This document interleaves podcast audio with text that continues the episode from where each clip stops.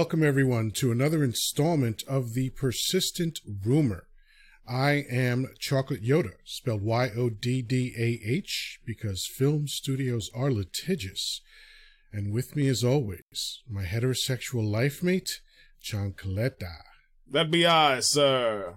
Check out the drip. The drip. The drip. It's dripping off it. Custom-made swag. I'm going old school. This is, I think, one of the first, maybe the first T-shirt that I made. I'm not sure if it's up for sale. I don't think it is. But, yeah, man. Well, you've gotten the logo. If you want to check out our merch, you can go to the Persistent Rumor. There's a tab there for merch. You know. Chocolate Yoddah got the logo pretty pimping right now. It's nice. Yeah, man. I'm working on it. I'm working on it. Little by little. This is my early work. This is okay, but not as good as it's been. That's right. A little font play. A little circle. There you go. You're making it happen, baby. All right, so let's deal with the elephant in the room. Our recording was delayed a half hour this evening because you upset my niece. So what the hell did you do to her? I certainly did not. She just upset herself. It's just what it is. I'm raising a girl. You are suspect. Yeah, well, I don't like what you're saying. I think you're a filthy liar. I blame you.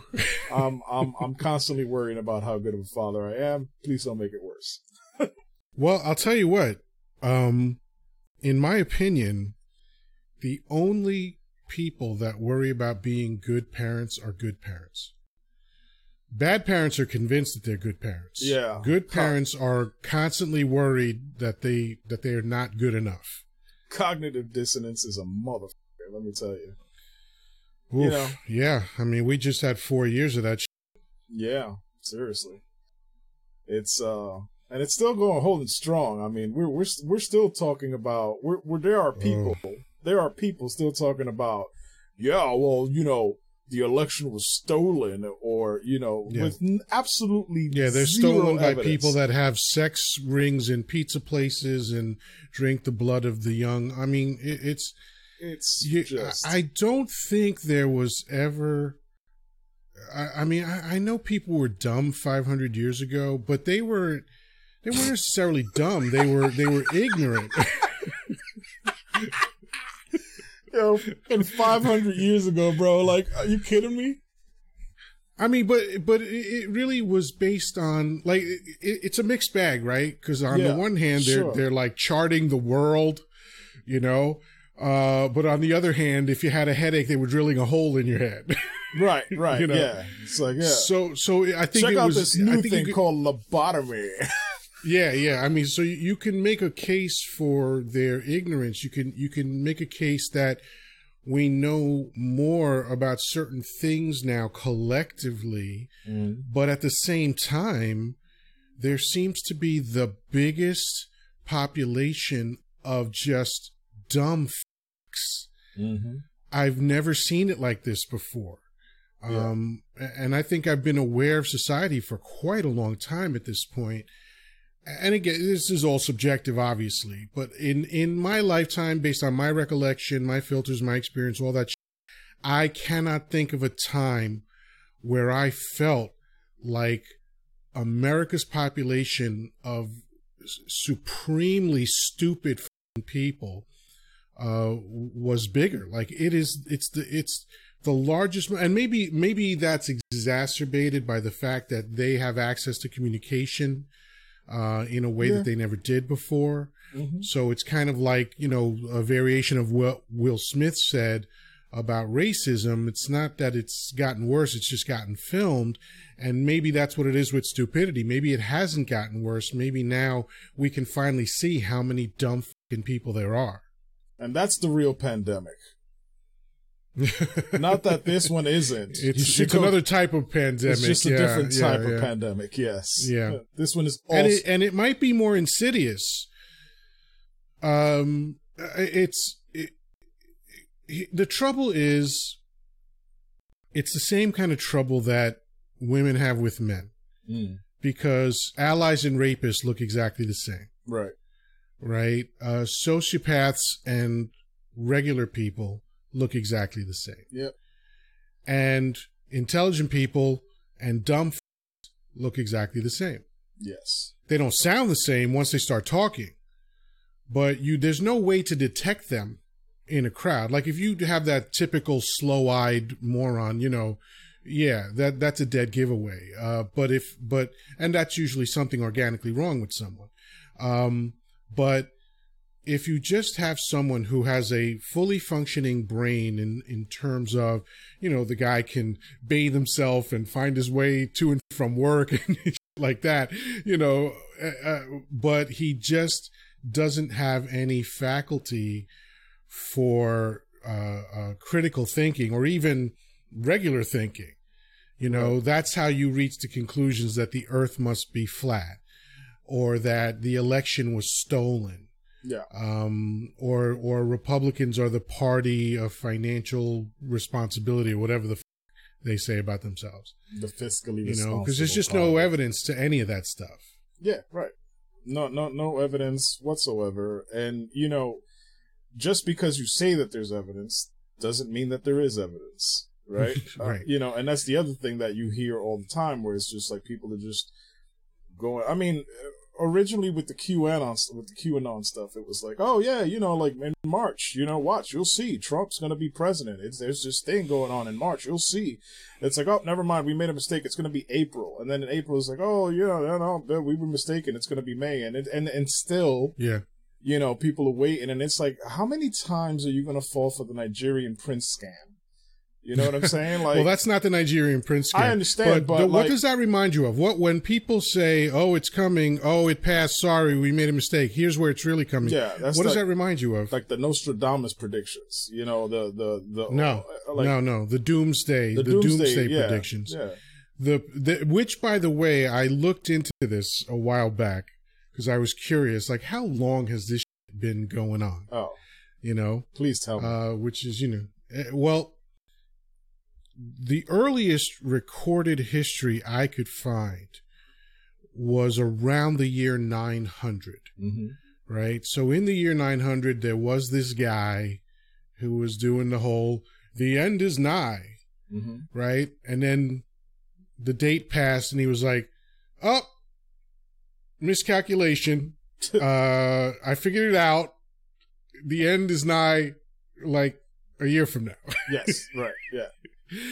And that's what they've been doing since, like, for 1,200 years. Yeah. People have been going, the end is coming.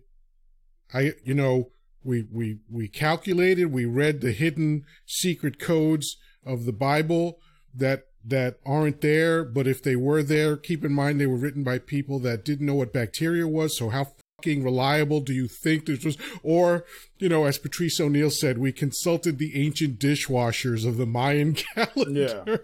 This is what basically happened. Somebody threw a piece of Swiss cheese on a fucking open Bible and just read the letters that were visible through the holes and then came up with a phrase that said, something along the lines of the world is nigh and here we go. And it's always some silly shit like that. It's like yeah, no, I love your willingness to be completely absurd about an already absurd idea and talk about fucking Swiss cheese in a Bible. Yeah, because this is how ridiculous you sound. This is what is happening. Yeah I mean, to me they sound like they just don't get enough oxygen. These are dumb people. These are not people to be taken seriously at all. If you want to placate them and give them the whole, oh yeah, okay, if you want to do that, that's fine. Cause you want to make sure that they don't get violent, but why give these people any credence at all? A while back, we talked about, like what makes someone smart? What are the underlying, or the factors that would make it that, that you're labeled smart versus what makes you stupid, right? Because mm-hmm. To me, it's like, there's, I don't really see a way, what qualifies someone as being a genius? What qualifies somebody as being smart or intelligent or whatever? And what qualifies somebody as being stupid? Because, this is a broad spectrum. Like, I know people that seem smart but are but say stupid things, like Ben Shapiro. Right. That's that George Carlin bit. Oh, this guy sounds pretty smart. Yeah. Oh wait. No, he's a dumb. Yeah, yeah. He's foolish. Yeah. He's foolish. Yeah, and there's no more an epitomal character than Ben Shapiro in my book. You know, this is one of these guys that sounds like he's really smart. Oh, that's perfect. Yeah, because you distilled all of that evil and stupidity into one perfect vessel. Yeah, he's the perfect vessel for that. Yeah, he is about as smart sounding dumb as you can get. Yeah. He contradicts himself. I cannot think of anybody that sounds smarter and consistently says the dumbest shit than him. Constantly.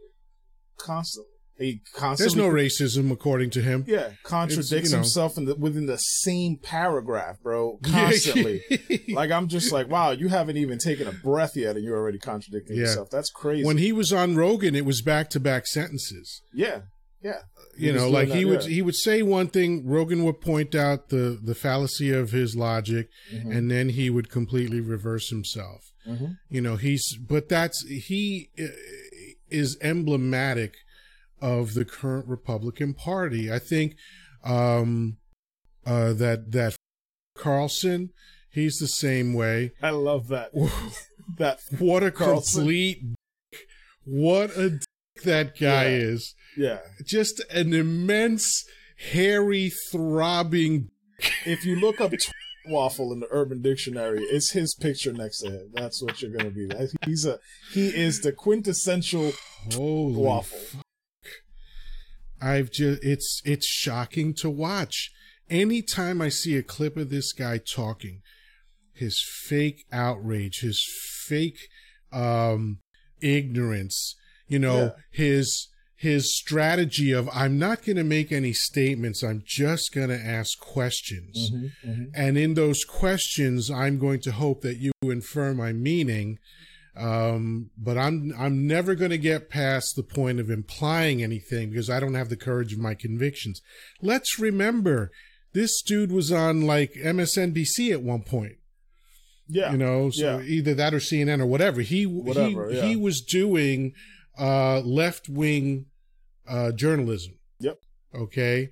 I'm guessing he was just as disingenuous then. I'm not even sure. I haven't seen much of his work from back then, but I know that he used to do that. So he has no allegiance. He has no ethic. He has no standard that he maintains.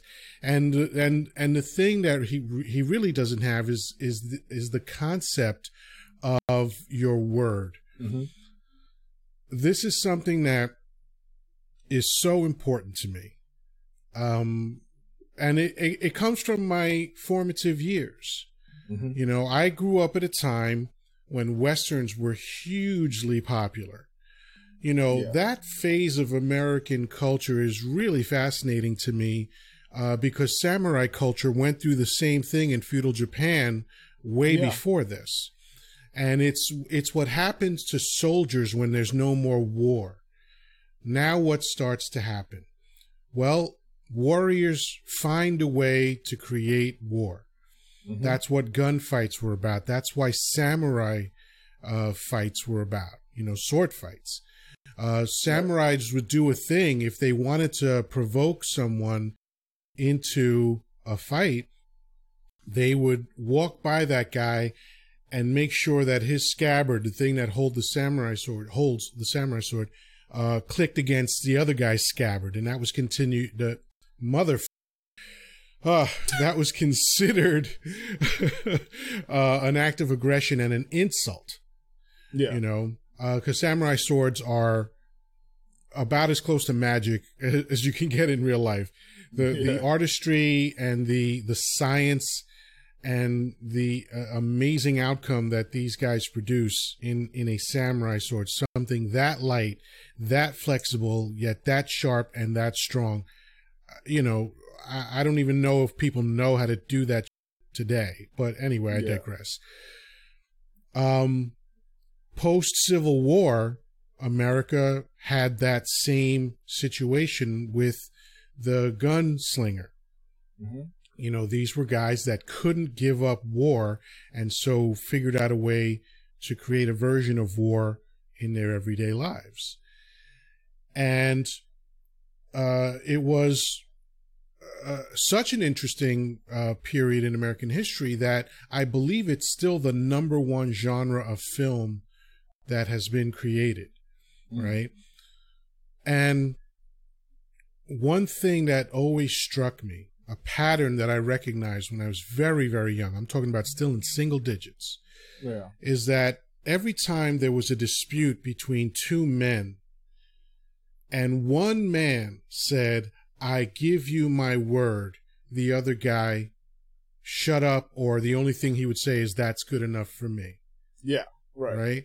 So, wow, like, that's pretty fucking obvious. Like, your word is more valuable than fucking gold. Yeah. And motherfuckers were killing each other over gold. Yeah. So you could shut it down. You could just shut down any fucking debate by saying, "I give you my word." Right? Yeah. And here's something interesting, and this is something that Dante Nero points out. Shout out Man School 202. You never hear the phrase "a woman of her word." Yeah. Right? Kind of interesting. I'll let that lay there, and you guys can make of that of your will. But you do hear the phrase "a man of his word." Yeah. Right? And so as I was growing up, it was really important for me to be a man of my word. Now, I didn't get there until I was like 23 years old. I was frankly an inveterate liar before that. No, I hear you. Same. Yeah. You know, and then I turned 23. I started working on myself. And that's when I made the conscious decision, motherfucker, I must be having a series of mini strokes. I just cannot speak right tonight. I need to order you like a in Grubhub or Starbucks or something, because you are fucking up. Yeah. So we're way too hard on each other. Go ahead, when I was 23, I made the decision that I was going to be an honest person, and I want to tell you that it's not absolute. I am honest to people, to individuals, right? Yeah. You know, I'll let people draw whatever conclusion they want from that, but. And I'm not honest in a mean way. I think that anyone that knows me knows that I bend over backward not to hurt somebody. Mm-hmm. But I won't go so far in avoiding hurting somebody that it obscures the truth. Right. I feel compelled to tell people the truth because I desperately need to have that ethic of being a man of my word. That is such an integral part of my psyche. And it helps me. Life gets really simplified when you're telling the truth. Well, you know, it's funny, but being your friend, I met you when I was in my 20s. I was a shithead, you know. 23, absolute shithead. Yeah, I was 23, absolute shithead, you know, whatever, but you still decided to be my friend because maybe you saw potential in me. I don't know. At any rate, it's your swag. Yeah, I do have that occasionally. But at any rate, the whole thing was that, you know, I did notice that you were a man of integrity. And, you know, integrity, which, you know, it was just something I learned from you, and also English class, but mostly from you. Integrity is what you do when nobody else is looking. Yeah. Right? Yeah. And it's... Yeah, and I have a secondary definition to that, sort of as a subset. It's adhering to a decision once the emotional condition in which you made the decision has passed. Right. You know, yeah, like those people that are like, you know, they're in the hospital because they can eat too much, and they're like, "Oh, when I get out of here, I'm going to work out every day," because they're in a heightened sense of emotion, right? So now the person with integrity is the person that once the emergency is over and they're out of the hospital and they've regained their health, will stick to that decision. Yes, right, exactly. And so that's what it comes down to. And I'm curious, how did I demonstrate that to you? Oh man, in various ways. First of all, one of the primary ways that you demonstrated that to me is that often I would go on, you know, like I remember an example where I told you that something happened at my bank, right? Again, shithead guy in my 20s, right? Not knowing much about finances. So I gave you this story about what happened in the bank, and you questioned me, which I wasn't prepared for follow-up questions. So, immediately, right? And this is the thing. Like this is how your argument holds no water. Like it's razor thin. You know, when you really don't think about what you're saying or what you believe, you know, a couple of questions breaks your whole, you know, thought process down. So that's one of the things that you did to me. And you, by the way, that reminds me of Monty Python and the Holy Grail when it's like, she turned me into a newt. A newt? That was it. One question. Yeah. I got better. Yeah, that's exactly what it was. And I'm mad because like I'm missing money in my bank account, and you know, and basically it was because I had a lien, right? Mm-hmm. But I didn't tell you the lien part. Except you've been around the block a few times enough to know that it just doesn't disappear in the bank. So you wanted to ask questions. Right. And as you start asking questions, my shit just starts to unravel. And all of a sudden it's like, yeah, so now I look like a... And so it wasn't the bank's fault. But what happens most of the time is that when you rant about some shit, right? Like you'll say something like, yeah, you know, my money's missing from the bank. And, you know, like, you know, I'm just giving you a story, like, you know, whatever, and I want to be the hero in that story, and I want you to be like, yeah, word, the bank, man, I ain't banking with no more, you should go get that. And all of a sudden you are fighting a battle that there's no way that you can win because you didn't tell the other person the whole story. Except time and time again you catch me on all that shit. You were able to detect every single time I was bullshitting, and throughout that process I decided I gotta stop bullshit, right? Interesting. Because that's the problem. The like you get into this habit of telling lies, and actually, what's really funny is that there's a quote that I remember, and it's ironic that the quote came from a notorious gangster, a mob boss. What was his fucking name? The Teflon Don. I forget his name. Oh, John Gotti. And one of the things he said, he's like, yeah, no, I don't lie. You know, lying is for people that are scared. I'm not scared. You know? Yeah. Lying is the province of the cowardly. Absolutely. Yeah. And so it's just like, oh, wow, that's pretty fucking interesting. Yeah. It's like, I do lie because I'm scared. And it's a habit that you did when you were a child because you were scared to get caught by your parents. You were scared to get caught by your teachers, your elders, whoever the fuck it was. And so it becomes this habit that you perpetuate. And as I got older, now you start to revise your belief systems, and you start to kind of like take a look at, hey, this isn't working for me. Why do I keep doing this? Right. It's like, there's no reason to lie to anyone, not to my kid, not to my wife, not to my mom, nobody. Nobody needs to, like, yeah, I don't want to go to this place. Why not? I don't feel like it. Yeah, and sometimes I don't even answer that question because I answered it when I said I don't want to go. Yeah, exactly. And so you bring up something very interesting, and very quickly, here we go again, trajectory. I'm coming over with snacks. What's happening to you? Yeah, this might be our last broadcast. I'm clearly dying. Look at that. I almost said drying just then. Yeah. Hell. Anyway. Chocolate Yoddah needs a snack. Send your funds to the... I will be putting the link in the description. www.feedthatfatf.com. Yeah, that's it. So the first time it occurred to me that lying was like childish was when I was 9. Yeah. Right?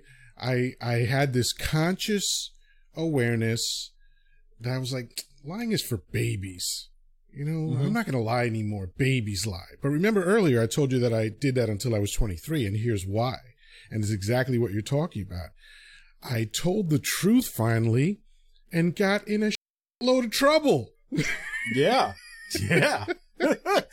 So I said, that. Yeah. That is not good. Yeah. And then I went 14 more years after that initial awareness. And this coincided, with, giving up, drugs and alcohol and working on myself. Because here's the big secret, in any of the programs where people, are exhibiting, detrimental thinking, right? Where that detrimental thinking leads to detrimental habits and detrimental outcomes, right? Whether that's taking drugs or gambling or stealing or sex or eating or whatever it is, any behavior that you're exhibiting isn't the issue, right? Like literally in the on the first page of the, I haven't read it in a long time, so I don't know if they changed this, but it used to say, drugs are not the problem. Mm-hmm. So if drugs ain't the problem, then I'm the problem. Right. Right. And so when I started down that path at age 23 of examining, what my issues were and how to overcome them, it was glaringly obvious that one of the first things that had to change was that I had to stop lying and I had to start mm-hmm. telling the truth. And I had to be willing to live with the consequences, because that to me is what an adult does. Right. It's like, why are you going to lie? You're a punk. Tell the truth mm-hmm. and just deal right. with it. Yeah. You know, I feel, for me at least, there's an enormous amount of stress lifted when you don't have to lie. Absolutely. You know, there are so many things that I have to, you know, keep memory of. Passwords, for instance. It's insane. I'm in IT, so there's a huge thing. And even with password managers, you got to remember. But the point is, there are critical things that you need to keep record of in your mind, and fake stories is just not one of them. You know, I remember, you know, telling a lie in my teens and getting discovered in my mid 20s. Oh, wow. That I lied about that. That's, you know, that feels embarrassing. I forgot what the whole situation was, but there was like, that was one of those things where it's like, at that point it was like, yeah, I can't keep doing that. That's, you know, like you lied about something and then you get discovered, or it gets discovered later on. It wasn't a big deal. It wasn't anything crazy, but it was just one of those things where, you know, like you embellished on a story, and then it was made to be discovered that you weren't being honest about it. Mm-hmm. Not a big deal. I didn't hurt anybody. It was just something that I did to aggravate. Yeah, but you feel like a bag, right? But you feel like a total bag. And it's one of those moments in your life where you feel like, oh man, I wish I didn't do that. You know? Yeah. You know, pretending that you know something that you don't, whatever it is. And to me, it's just like, I need to stop feeling that way, especially, you know, as I got older. Because what I realized is that I can be okay with saying, I don't know that. And the list of things I don't know is vastly longer than the things I do know. And that holds true for everybody. There's just so many things in this world that you just don't know. I mean, that's my line, but I'll let you have it. Yeah. Well, you know, I mean, it is the persistent rumor after all, my friend. We borrow things here. You son of a bitch. So, at any rate, so you basically moved me towards that, like, you know, by asking me those questions, by being, you know, brutally honest whenever I needed to, you know, just, you need to hunker down a little bit and chill the fuck out. You're acting like a fucking waffle. And, you know, that became sort of the thing that I just did. And I just stopped lying. Even when I went to work and people were like, oh, you know, my last job, it wasn't, you know, if I were late, I was late and nobody was really asking me questions, and that's great. That's fine. But I just made it a habit not to be late. But occasionally I would storm, I would come in like 5 minutes late or whatever. It's like, oh, what was happening? A little traffic, whatever. Oh, I stopped to get a bagel. I was hungry. I was whatever the it was. And then I just said what it was. It was never a problem. It was never, ever a problem. Right. And because, and I think it's because people can feel that like one of the things that annoyed me about the 23-year-old version of you is the idea that I was going to believe the dumb shit you were telling me. Well, but that's the thing. It's like you have, so at that age, I had a certain, I guess, barometer for what was acceptable based on what I've experienced, right?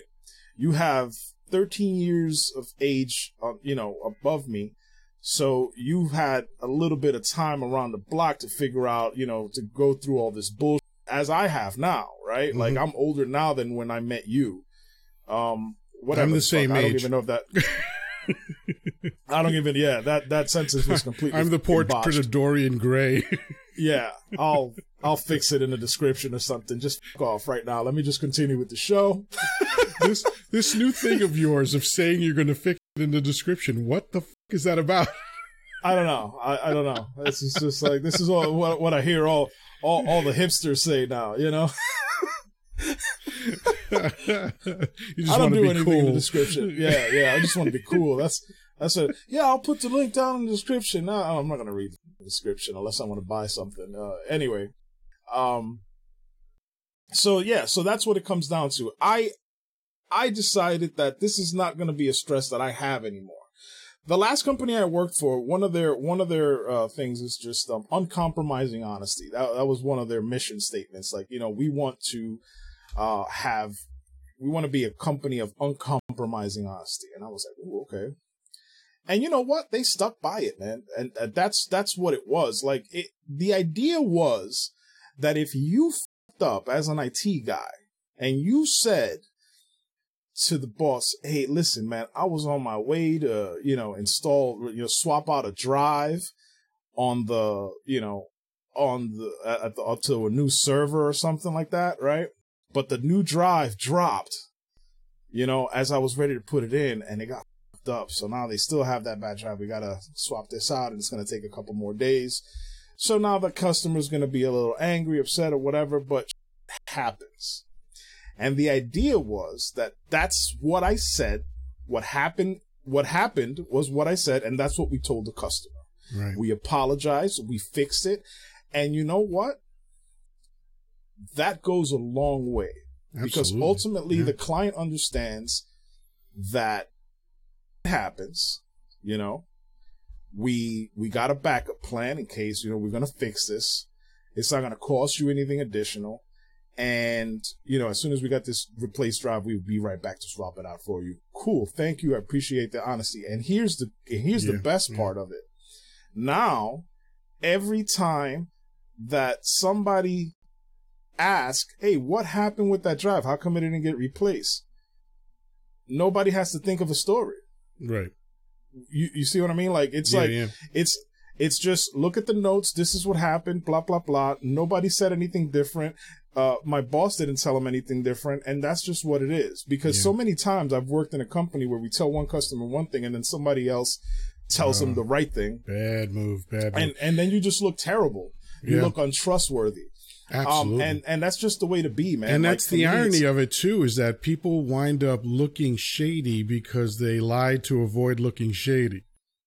Exactly. I actually got a referral once because I refused to sign up a customer. It was a lawyer, and we were at a networking event for the bar association. And I used to belong to their, their monthly luncheon. Great group of people. And this guy came up to me and said, should I take credit cards? And I said, all right, let me ask you a few questions. Went through my usual screening process to figure out if it was a good fit for him. And it turns out that for some lawyers, it's a great fit. For other lawyers, it's absolutely not a good fit. Now, in his case, It was going to be a good fit eventually. This was my professional opinion, is that he didn't have the customer base and the volume to make it worth his while at that time. And right. So that's what I told him straight out. And he grabs another lawyer that he saw. He says, you got to talk to this guy. He just refused to take me on as a customer. He's so honest. This is the guy you need to talk to, because that's unusual. People are so hungry for customers that they turn themselves into and lie to people and try to force something to fit that doesn't fit. Absolutely. And that's really what it's like. You know, in my experience with IT, and I've worked in everything from homes to large businesses, whatever. I've worked on ships, like cargo ships that had viruses. Like, I've worked in a lot of different things. And the one thing that I can say that a lot of people, it's almost like we're car mechanics, where you always think your car mechanic's a little shady, where he's telling you that, you know, oh, this isn't really broken, but I'm gonna just tell you that so I can charge you. And IT people get approached like that, especially if we're on a, like, you know, you pay me by the hour kind of thing, where we make house calls or we go to your business and we're on a, like, you know, pay.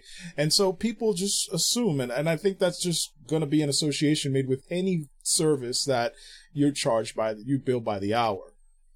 And that's fine. That's inherent in what we do. And so what I like to do, and one of the things about working in IT is that, you know, if you go to any school, ethics is one of those things that gets taught. Now, that doesn't necessarily mean that everybody's going to, grab that and you know, roll with it, as I should say. So you mean that ethics committee in Washington, D.C. isn't all that it's cracked up to be? Indeed. Yeah, I'm not. It's not at all.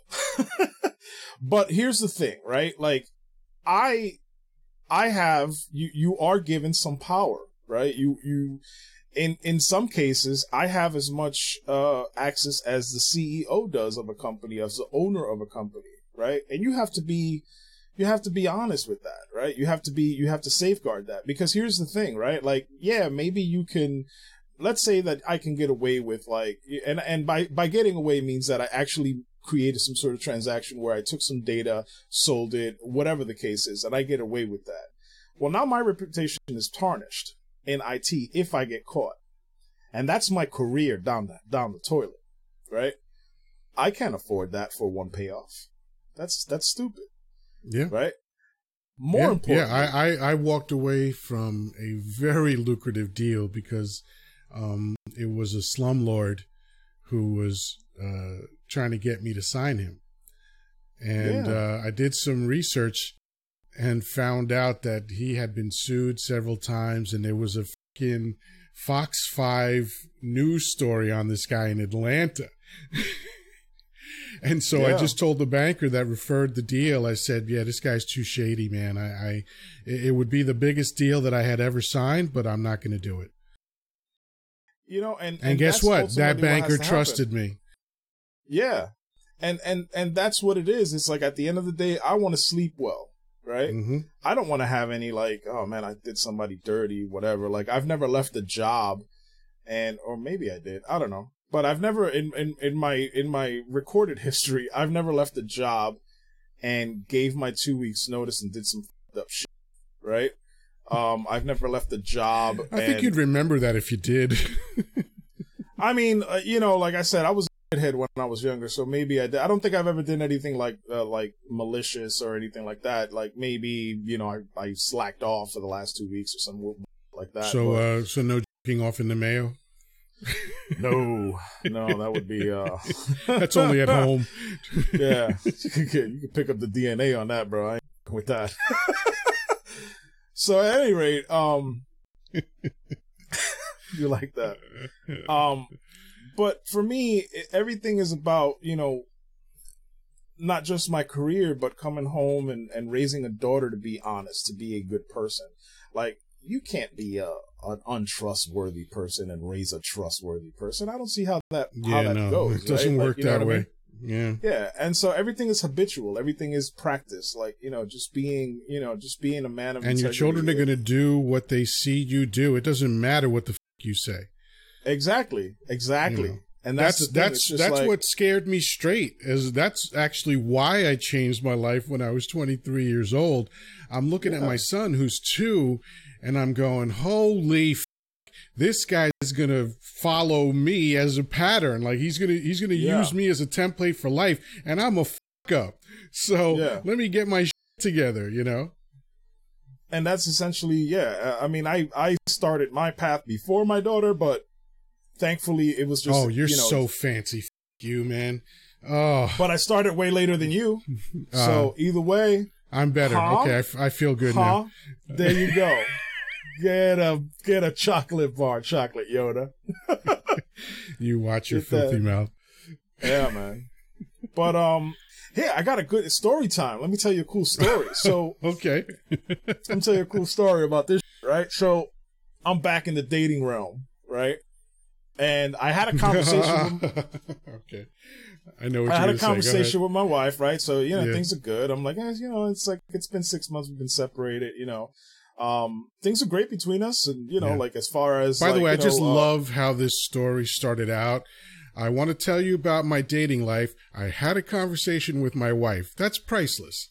Yeah, no, it's great, and it was just like, that's fine. She's not going to date, but I'm just like, hey, I just need some, that's what I do. So we can talk more on that later, but. I decide, okay, cool. The 27th, I open up, I go into a dating app, and I'm like, all right, let me give this a whirl, see what's happening. I scrolled through a few pictures. I messaged two. And let's just be clear, you messaged 2 women. 2 women, yes, 2 of the female species. And I messaged 2 adult women. And I go to visit my daughter the next day. Within 15 minutes of me arriving there, my wife asked me, what dating app did you sign up for? And I tell her, and she's like, my friend Yoddah Yoddah said that you messaged her and all this. I was like, is it this girl? I'm like, of course. Like, like I messaged 2. Yeah, and 2 women, and one of them fucking knows you. How I'm glad that I talked to you about it. You know what I mean? I wasn't sure. You know what I mean? It's like this would have been but this is part of the integrity. Let's pause there for a second. Yes, I'm about to bring it back full circle because here's the advice that I give men all the time: have the conversation. Yes. Don't be a... Stop cheating. And I'm not saying don't other women if you're married. That's up to you. What I'm saying is tell your wife about it. Be honest. I had the conversation once. I wound up not doing it because I wound up getting divorced instead, but I had the conversation. Yes. I mean, I was willing to say, okay, this is what I want. I want to have a sex life. I understand if you're not willing to do that, but I'm not old enough to give up sex, so I want to fuck other women. Right. And when I tell guys that I had that conversation, some of them pass out from the vapors. Yeah, yeah. It's like that Key and Peele episode. Are you farting, or is that a car near you? That's probably me farting. I don't know. Kudos. Yeah, I am actively farting right now. There's always a fart going on. It's just louder sometimes. Yeah, it's like the ebb and flow of the Atlantic Ocean. Picture that. Imagine if you just 24/7 had a steady fart coming out of you, like Tourette's, but out of your. Just like, yeah. And once in a while, it would do. Yeah, it would just. How crazy is that? Oh, that's absurd. You know how You know how, like, that guy, well, there's probably more than one guy, but there was a guy that, like, he would constantly have orgasms, and, like, he would walk, and he would just, like, drop to his knee, because he would just, like, just for no reason, just orgasm. And I'm like, what a fucking horrible existence that would be. Yeah. At first, I wasn't like that. At first, I thought, wow, that would be amazing. Because at a certain point, it can't be pleasurable. Yeah, no, after, like, you know, especially when nothing's happening, like, you're just in the middle of a fucking meeting and shit, like, yeah, okay, Dad. And so last quarter's figures were, you know, who the fuck needs that? Like, you can't get anything done. Who's going to have a Zoom meeting with that guy? You know what I mean? You're unemployable. Oh, what a perfect tag. I love that. Who's going to have a Zoom meeting with that guy? Oh, and by the way, thank you for depicting your O face. It's about integrity, my friend. Oh, man. But yeah, like, look, you know,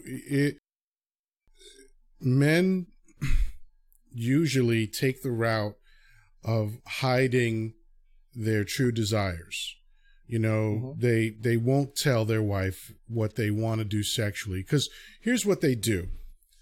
They send out scouts, right? Mm-hmm. They'll like, if a guy wants to know if he can chicken, he'll start off with, like, putting a finger, like, around the yes, and just gradually see, like, all right, is this encroachment okay? Is this encroachment? You know, and then you go knuckle deep and you're like, all right, she's okay with a finger. And it's because it's this timidity, because, you know, men have learned very often the consequence of expressing their true thoughts. Sure. Pardon me. But yeah, and so it's this very soft, gentle process of introducing the real you to a person. And I think it's not just about sex, but I think it shows itself most clearly in the realm of sex. You know, so let's say a guy wants a, right? So by the time he's going to reveal that, because if a dude wants a, that's probably what he's all about. Right. Right? Yeah, absolutely. That's his main thing. Yeah. So if he sent out scouts and got, like, skittish kind of, you know, negative responses, he's never going to bring up the, right? Right. Right. And what he's going to do instead is he's going to either find a girlfriend on the side or pay a prostitute that will satisfy that need for him. And he's going to have to lead a double life in order to do that. And that's a lot of stress, as I can imagine. Absolutely. I only had like 2 girlfriends at a time when I was a teenager, but, you know, even that was kind of stressful. And there were no high stakes going on. I wasn't married or whatever, or in serious relationships, but, you know, even that was kind of stressful, juggling more than one woman.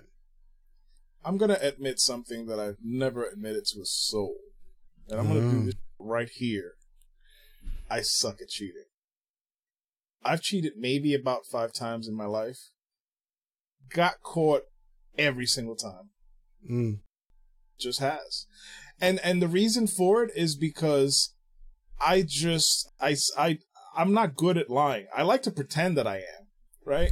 like a quick little lie here and there is like, yeah, whatever. Anybody's going to believe that. There's nothing, you know what I mean? But when it's like a serious thing, like when you're cheating and all that, it's just like, I don't have the headspace for all that. You know how much planning there is around, you know, trying to, like, sneak out of your girlfriend's life in an unusual way.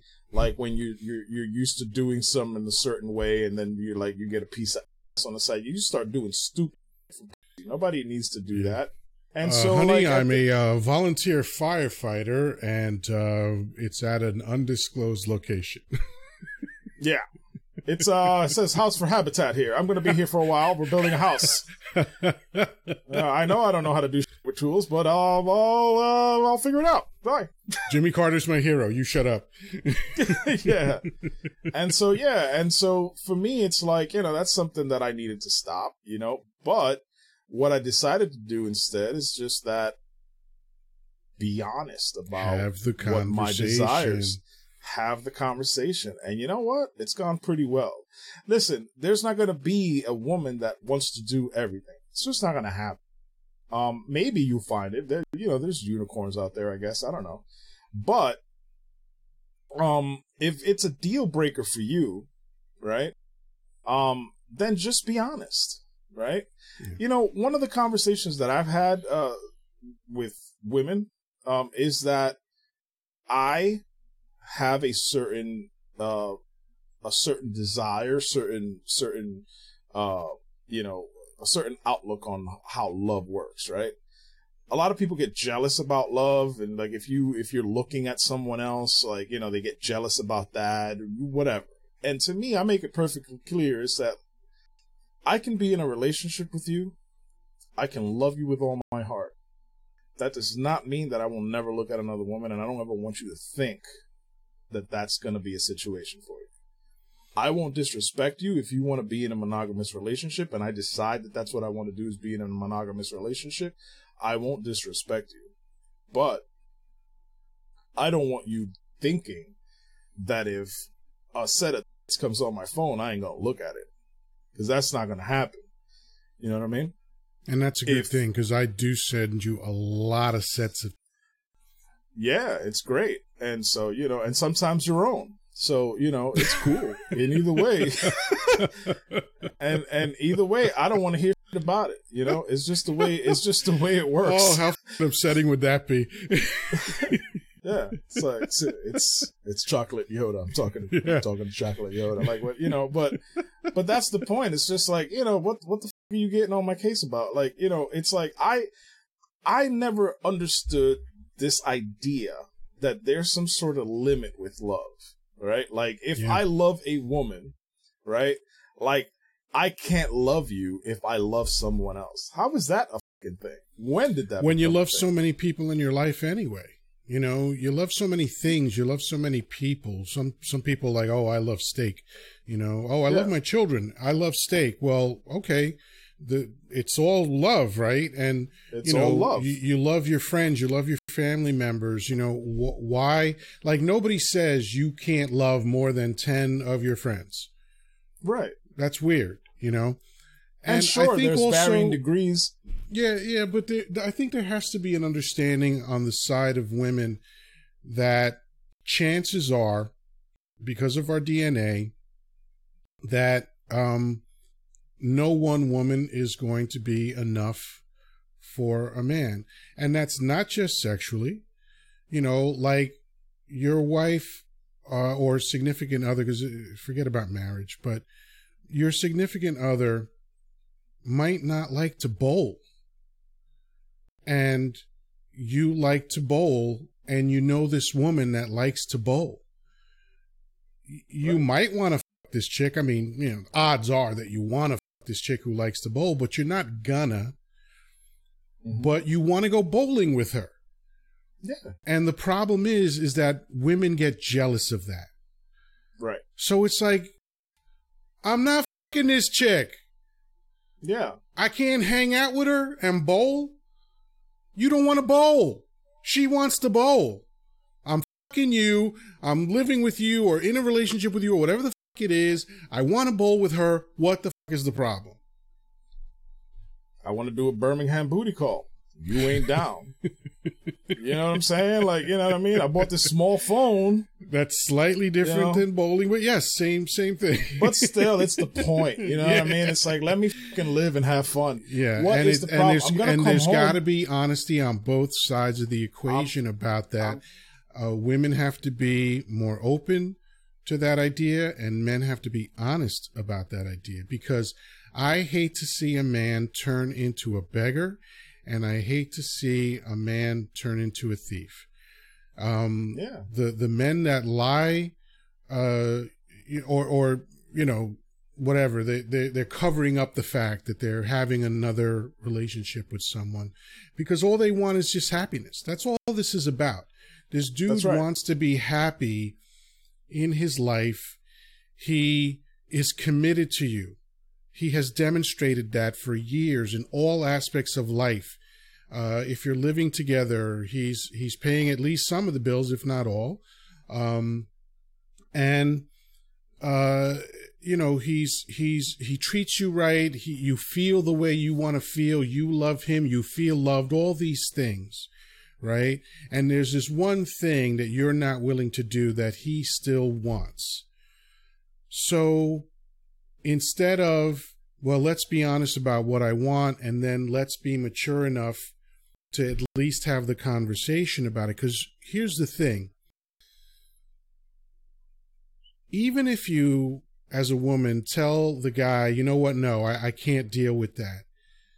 That's better than saying, we're not going to talk about that. Shutting down the conversation is a very damaging thing. That will virtually guarantee that, A, he's never going to be honest with you again, and B, he is going to find a way to satisfy that need. Right. So, you know, decide which sometimes way you want your relationship to go. Listen, in my case, I know that just the fact that I was able to end that I had a wife who was entertaining that discussion, not just like, let me hear you out, but like giving you feedback, going back and forth, and really like, you know, that alone just made me feel like, man, you know what? That's not going to go down, but I'm all right with that because she heard me. She knows how I feel, and she countered that. And I thought, man, you know what? It really isn't that big of a deal. Yeah. And ultimately, I mean? Like, doesn't that bring you closer with that person? It does. Because you know, that level of intimacy, that level of honesty, that level of communication, it all strengthens your relationship. So, you know, men and women both chip away at the relationships, at their relationships all the time. It's like what Dave Matthews said in the song Ants Marching. We look at each other wondering what the other is thinking, but we never say a thing. And these crimes between us grow deeper. Mm. Boom. That tells you everything that you want to know. I'm telling you, I find a lot of philosophy in song lyrics, man, because, you know, artists are reflecting life back to us. That's what they do. Here's how I see life. I'm going to either write a book about it or write a song about it or make a film about it, whatever it is, or I'm going to do a painting. I'm going to reflect back life to you. And if you're paying attention, you can get some really good stuff out of, you know, you know, sort of innocuous sources. But that'll be where we wrap it up. Another unpredictable and interesting conversation. This has been The Persistent Rumor. You can find us at thepersistentrumor.com. You can check out our merch on the merch tab. You can tab. See, I'm still f***ing up. Tab, motherfucker, Jesus tab. You can check us out on YouTube at The Persistent Rumor, Facebook at The Persistent Rumor, Patreon at The Persistent Rumor. It's exhausting. Everything at The Persistent Rumor. Thanks again, everybody. Thank you, Chancleta. I love you. Tune in next show where we will discuss snot bubbles. Why? Peace, love, and granola, everybody. Later, guys.